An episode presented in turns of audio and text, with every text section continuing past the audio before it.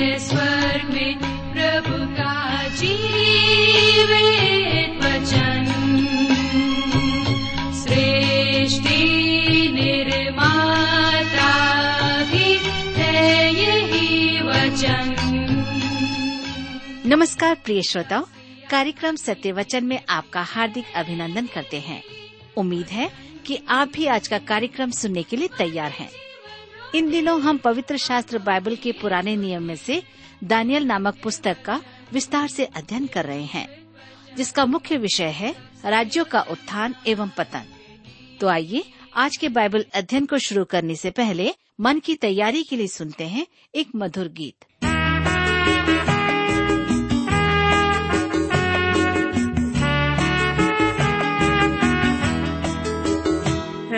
पथिक तू सदा याद रखना,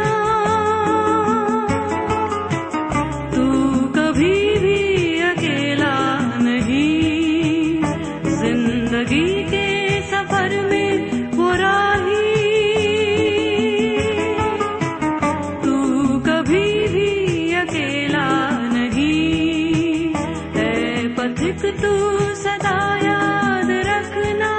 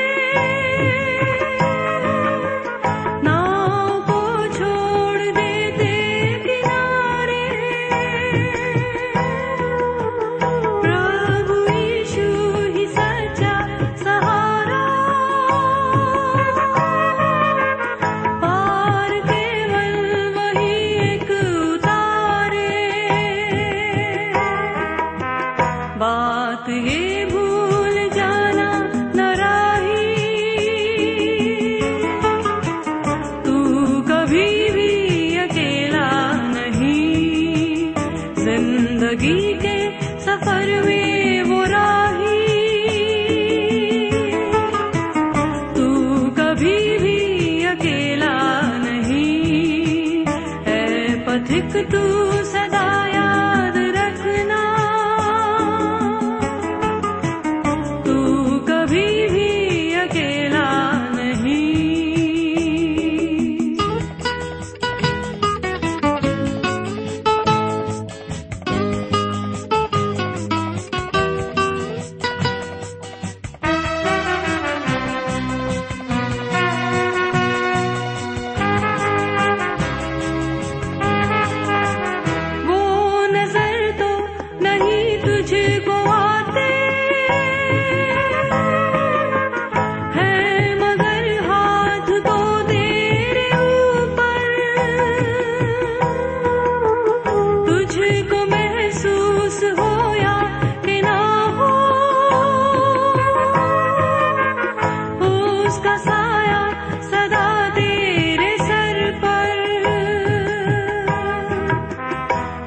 मुश्किलों में वही काम आता, तू कभी भी अकेला नहीं, जिंदगी के सफर में वो राही तू कभी भी अकेला नहीं। ऐ पथिक तू सदा याद रखना,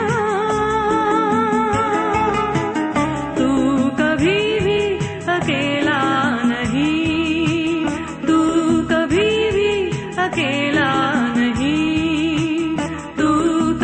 भी अकेला नहीं। प्रिय मित्र, प्रभु यीशु के पवित्र और सामर्थ्य नाम में आप सबको मेरा नमस्कार।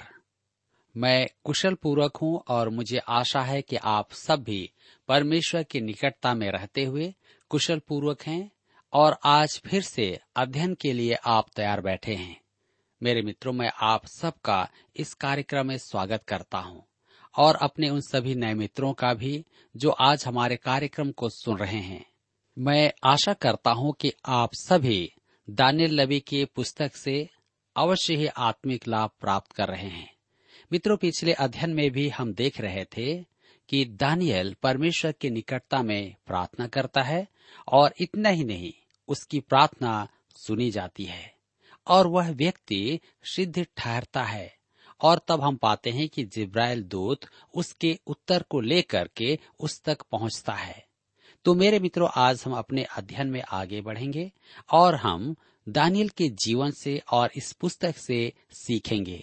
तो इससे पहले कि हम अपने अध्ययन में आगे बढ़ें, आइए हम सब प्रार्थना करें और परमेश्वर से आज के अध्ययन के लिए सहायता मांगें।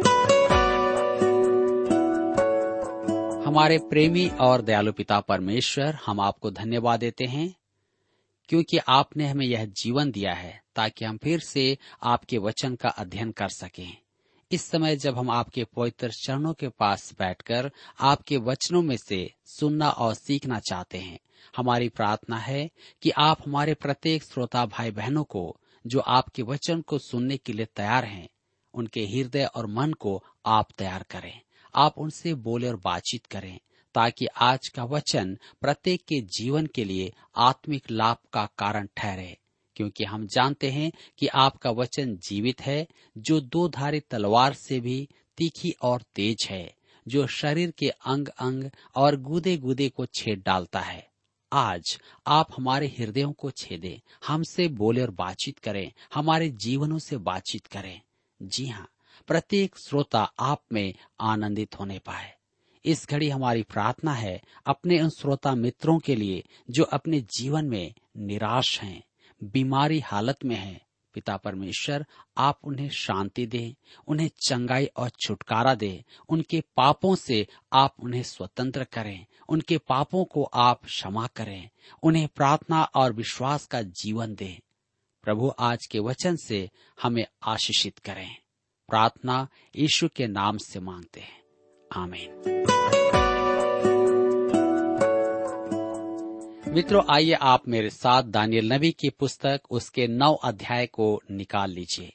पिछले अध्ययन में हम पढ़ रहे थे दानियल के बारे में कि दानियल की प्रार्थना सुनी गई और उसका उत्तर भी उसे मिल गया। अब हम आगे बढ़ते हैं दानियल नबी की पुस्तक नौ अध्याय उसके चौबीस पद में। अब यहाँ पर लिखा हुआ है, तेरे लोगों और तेरे पवित्र नगर के लिए सत्तर सप्ताह ठहराए गए हैं कि उनके अंत तक अपराध का होना बंद हो और पापों का अंत और अधर्म का प्रायश्चित किया जाए और युग युग की धार्मिकता प्रकट हो और दर्शन की बात पर और भविष्यवाणी पर छाप दी जाए और परम पवित्र का अभिषेक किया जाए। मेरे मित्रों, यहाँ पर लिखा है सत्तर सप्ताह। यहाँ सप्ताह का अर्थ सात दिन नहीं है, यह सात वर्ष है। यहाँ पर सात को इब्रानी भाषा शब्द का अर्थ है नाप, जैसे दर्जन। अतः यहाँ सत्तर सप्ताह का अर्थ है सात गुना सत्तर। अब चाहे वह सत्तर नाप हो, सत्तर दिन हो, सत्तर महीने हो या सत्तर वर्ष हो। इस संदर्भ में दानियल ने यर्मिया से सत्तर वर्ष की भविष्यवाणी पढ़ी है कि उनकी बंधुआई सत्तर वर्ष होगी, क्योंकि उन्होंने सत्तर विश्राम वर्षों का उल्लंघन किया था। अर्थात कुल समय सीमा सत्तर गुने सात चार सौ नब्बे वर्ष की थी, जिसमें उन्होंने सत्तर विश्राम वर्षों का पालन नहीं किया था और इसी कारण उन्हें सत्तर वर्षों की बंधुआई का दंड दिया गया था। हम दूसरे इतिहास की पुस्तक छत्तीस अध्याय उसके इक्कीस पद में पढ़ते हैं, जहाँ पर लिखा हुआ है, यह सब इसलिए हुआ कि यहोवा का जो वचन यर्मिया के मुंह से निकला था वह पूरा हो कि देश अपने विश्राम कालों में सुख भोगता रहे। मेरे मित्रों, यहाँ पर हम देखते हैं एक सप्ताह अर्थात सात वर्ष, सत्तर सप्ताह चार सौ नब्बे वर्ष, सत्तर सप्ताहों को तीन भागों में विभाजित करने पर सात सप्ताह, बासठ सप्ताह और एक सप्ताह आता है। दानियल उलझन में पड़ गया कि सत्तर वर्ष की बंधुआई अन्य जाति की विश्व प्रभुता में कैसे बैठेंगे, जिसका उल्लेख अध्याय सात और आठ के दर्शनों में अति स्पष्ट व्यक्त किया गया है। वह सोच रहा था कि सत्तर वर्ष के बाद वे स्वदेश लौट जाएंगे और प्रतिज्ञा का मसीहा आएगा और दाऊद को प्रतिज्ञा किया हुआ राज्य स्थापित करेगा। यह कैसे सच होगा? मुझे पूरा विश्वास है कि वह इन परस्पर विरोधी भविष्यवाणियों के कारण समय में मेल नहीं बैठा पा रहा था। मेरे प्रियो, सत्तर सप्ताह दो प्रश्नों के उत्तर देते हैं। इसराइल का राज्य तुरंत नहीं आएगा। सत्तर गुने सात को अपना समय पूरा तो करना ही होगा। जी हाँ, यह सत्तर सप्ताह अन्य जातियों के समय के साथ साथ चलते हैं। अन्य जातियों के समय में ठीक ठीक बैठाने के लिए इस समय को विभाजित किया जाता है। जैसा लिखा है, ठहराए। ठहराए का मूल अर्थ है काटा जाना। इन सत्तर सप्ताहों को काटा जाना होगा, जैसा कि अगला पद प्रकट करेगा। इसराइल के सत्तर सप्ताह और अन्य जातियों का समय दोनों की पूर्ति एक साथ होगी प्रभु यीशु के फिर से आने पर। मेरे मित्रों, भविष्यवाणी की सही समझ के लिए इसे जानना अत्यधिक महत्वपूर्ण है। सत्तर सप्ताह तेरे लोगों अर्थात दानियल के लोगों के लिए ठहराए गए हैं। दानियल के लोग इसराइल हैं और तेरे पवित्र नगर अर्थात यरुशलेम के लिए हैं। इन सत्तर सप्ताहों अर्थात चार सौ नब्बे वर्षों में छह बातों का होना अवश्य है। अपने इस अध्ययन में हम देखेंगे कि उनहत्तर सप्ताह पूरे हो चुके हैं। अब केवल एक सप्ताह का पूरा होना शेष है। इस समय में होने वाली छह बातें हैं जिसे हम देखते हैं। आइए देखें। पहली बात, अपराध का होना बंद हो अर्थात इसराइल के अपराध बंद हो। क्रूस ने इसराइल के पापों के लिए मुक्ति उपलब्ध करवाई थी, परंतु सबने उसे ग्रहण नहीं किया। आज पृथ्वी की छोर तक सब मनुष्यों के पाप की मुक्ति का सुसमाचार पहुंच गया है, परंतु लिखा है कि अंतिम सप्ताह में परमेश्वर कहता है, जकरिया की पुस्तक बारह अध्याय उसके दस पद में, मैं दाऊद के घराने और यरूशलेम के निवासियों पर अपना अनुग्रह करने वाली और प्रार्थना सिखाने वाली आत्मा उंडेलूंगा, तब वे मुझे ताकेंगे अर्थात जिसे उन्होंने बेधा है, और उसके लिए ऐसे रोएंगे जैसे एकलौते पुत्र के लिए रोते पीटते हैं, और ऐसा भारी शोक करेंगे जैसा पहलौठे के लिए करते हैं। मेरे प्रियो, अभी तक आत्मा उंडेला नहीं गया है। आपको इसराइल देश देखना है और आप जान लेंगे कि यह भविष्यवाणी पूरी हो गई है। दूसरी बात हम देखते हैं, पापों का अंत। प्रभु यीशु के दूसरे आगमन पर इसराइल के राष्ट्रीय पापों का अंत हो जाएगा। आज वे अन्य किसी भी जाति या राष्ट्र के समान हैं। वे व्यक्तिगत तथा राष्ट्रीय दोनों ही रूपों में पापी हैं। उन्होंने राष्ट्र रूप में अनेक भूल की हैं, परंतु परमेश्वर उसका अंत कर देगा। तीसरी बात हम देखते हैं, अधर्म का प्रायश्चित किया जाए। मेरे प्रियो, सत्तर सप्ताह के इस समय में परमेश्वर ने उनके लिए प्रभु यीशु की मृत्यु और पुनरुत्थान के द्वारा मुक्ति का प्रबंध किया है। यह निश्चय ही यहूदी और अन्य जाति दोनों के लिए है।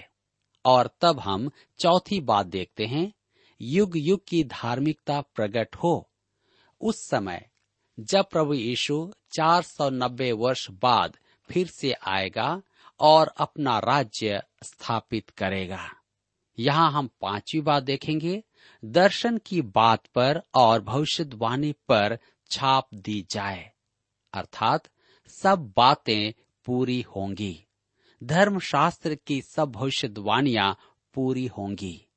और छठवीं बात है, परम पवित्र का अभिषेक किया जाएगा, अर्थात प्रभु के हजार वर्ष के राज्य में मंदिर के परम पवित्र स्थान का अभिषेक किया जाएगा, जैसा कि यहेजकेल नबी की पुस्तक इकतालीस अध्याय उसके छियालीस पद में लिखा है। मेरे मित्रों, आइए हम आगे बढ़ेंगे और दानियल नबी की पुस्तक नौ अध्याय उसके पच्चीस से सताइस पद को पढ़ते हैं। लिखा है, इसलिए यह जान और समझ ले कि यरूशलेम को फिर बसाने की आज्ञा के निकलने से लेकर अभिषिक्त प्रधान के समय तक सात सप्ताह बीतेंगे। फिर बासठ सप्ताहों के बीतने पर चौक और खाई समेत वह नगर कष्ट के समय में फिर बसाया जाएगा। उन बासठ सप्ताहों के बीतने पर अभिषिक्त पुरुष काटा जाएगा और उसके हाथ कुछ न लगेगा, और आने वाले प्रधान की प्रजा नगर और पवित्र स्थान को नष्ट तो करेगी, परंतु उस प्रधान का अंत ऐसा होगा जैसा बाढ़ से होता है, तो भी उसके अंत तक लड़ाई होती रहेगी, क्योंकि उसका उजड़ जाना निश्चय ठान लिया गया है। वह प्रधान एक सप्ताह के लिए बहुतों के संग दृढ़ वाचा बांधेगा, परंतु आधे ही सप्ताह के बीतने पर वह मेल बलि और अन्न बलि को बंद करेगा, और कंगूरे पर उजाड़ने वाली घृणित वस्तुएं दिखाई देंगी, और निश्चय ही ठनी हुई बात के समाप्त होने तक परमेश्वर का क्रोध उजाड़ने वाले पर पड़ा रहेगा।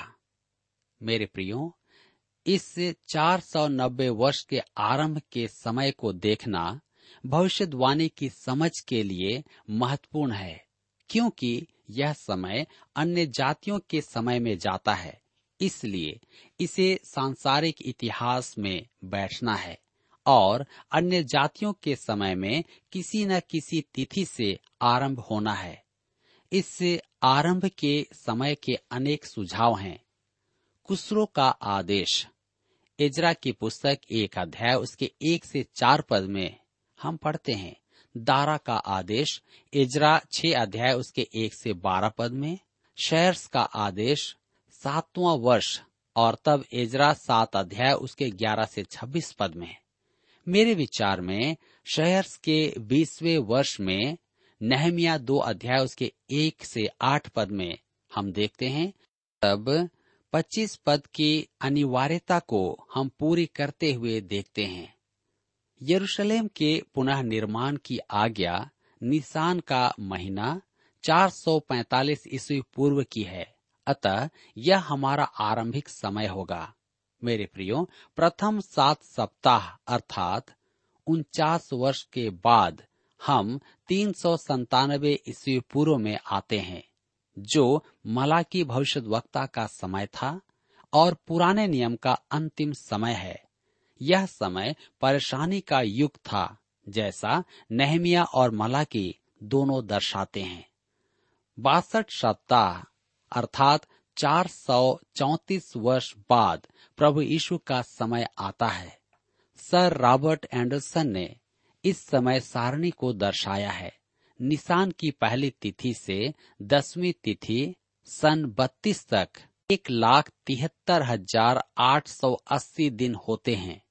उन्होंने उसे यहूदी वर्ष के तीन सौ साठ दिनों से विभाजित किया, तो उन्हें चार सौ तिरासी वर्ष अर्थात उनहत्तर सप्ताह मिले। इस दिन प्रभु यीशु गधे पर सवार यरूशलेम आए थे। पहली बार उन्होंने स्वयं को प्रकट में मसीह दिखाया था। मेरे मित्रों, उनहत्तर सप्ताहों के बाद समय का अंतराल है। उनहत्तरवां सप्ताह और सत्तरवें सप्ताह के मध्य दो महत्वपूर्ण घटनाओं का होना आवश्यक है।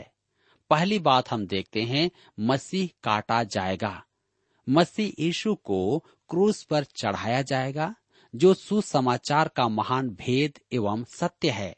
मत्ती रचित सुसमाचार सोलह अध्याय उसके इक्कीस पद में लिखा है, उस समय से यीशु अपने चेलों को बताने लगा, अवश्य है कि मैं यरूशलेम को जाऊं और पुरनियों और प्रधान याजकों और शास्त्रियों के हाथ से दुख उठाऊं और मार डाला जाऊं और तीसरे दिन जी उठूं, ताकि जो कोई उस पर विश्वास करे वह अनंत जीवन पाए। अब हम दूसरी घटना को देखते हैं, यरूशलेम का विनाश, जो सन सत्तर में हुआ था, रोमी तीतुस के द्वारा से। अंतिम सप्ताह अर्थात सत्तरवां सप्ताह, यह सात वर्ष का सप्ताह भविष्य में होगा और कालक्रम के अनुसार उनहत्तरवें सप्ताह के बाद नहीं है। उनहत्तरवें सप्ताह और सत्तरवें सप्ताह के मध्य का समय अनुग्रह का युग है। भविष्यद्वक्ता इस समय के बारे में नहीं जानते थे। इफिसियों के पत्री तीन अध्याय उसके एक से बारह पद में, पहला पत्रस की पत्री एक अध्याय उसके दस से बारह पद में। सत्तरवां सप्ताह अंत का समय है और अभी पूरा नहीं हुआ है। तब हम देखते हैं प्रधान, रोमी प्रधान जो दानियल सात का छोटा सिंह है। वह प्रकाशित वाक्य की पुस्तक तेरा अध्याय का पशु है। पृथ्वी पर से कलीसिया के उठाए जाने के बाद वह इसराइल के साथ वाचा बांधेगा। इसराइल उसे अपना मसीहा मान लेगा, परंतु सप्ताह के बीच वह मंदिर में मूर्ति स्थापित करके अपनी वाचा को तोड़ देगा। इसे हम प्रकाशित वाक्य की पुस्तक तेरा अध्याय में पढ़ सकते हैं। यह विनाश लाने वाली घृणित वस्तु है। इसराइल जिसे प्रभु राज समझेगा, वह वास्तव में महाक्लेश अर्थात महाकष्ट का समय अर्थात युग होगा। मत्ती रचित सुसमाचार चौबीस अध्याय उसके पंद्रह से छब्बीस पद में हम इसे पढ़ते हैं। मत्ती चौबीस उसके सत्ताईस से इकतीस पद में भी व्यक्त है कि प्रभु यीशु के आगमन पर यह भयानक समय समाप्त हो जाएगा। मेरे मित्रों, हम अनुग्रह के युग में वास करते हैं और दानियल का सत्तरवां सप्ताह, जिसे प्रभु यीशु ने महाक्लेश का समय कहा है, वह अभी भविष्य की एक घटना है।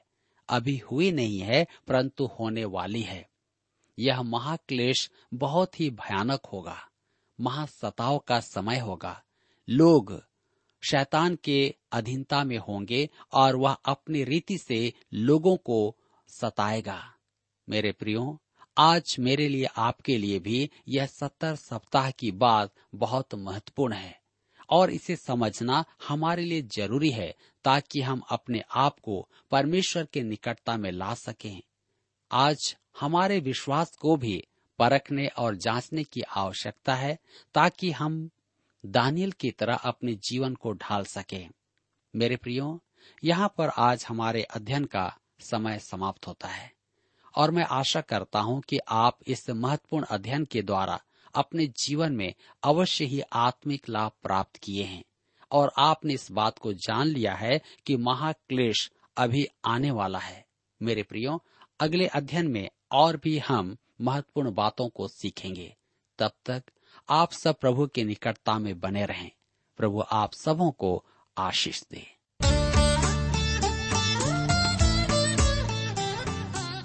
अभी आप सुन रहे थे कार्यक्रम सत्य वचन। श्रोता, हम आशा करते हैं कि आज के इस कार्यक्रम के द्वारा आपको परमेश्वर के बारे में आवश्यक जानकारी प्राप्त हुई होगी। हम आपकी जानकारी के लिए बता दें कि हमारे पास नया नियम एवं पूरी बाइबल आपके लिए उपलब्ध है। यदि आप इन्हें प्राप्त करना चाहते हैं तो आज ही हमें इस पते पर लिखें, कार्यक्रम Satyavachan, T W R India, post box number तीन एक सात, लखनऊ दो दो छह शून्य शून्य एक, उत्तर प्रदेश। आप हमें इस नंबर पर एसएमएस या टेलीफोन भी कर सकते हैं। हमारा मोबाइल नंबर है zero nine six five one four double three three nine seven. इसके अलावा हमारा ईमेल आईडी है Hindi T T B at T W R dot I N. और अब इसी के साथ कार्यक्रम का समय यहीं पर समाप्त होता है। नमस्कार।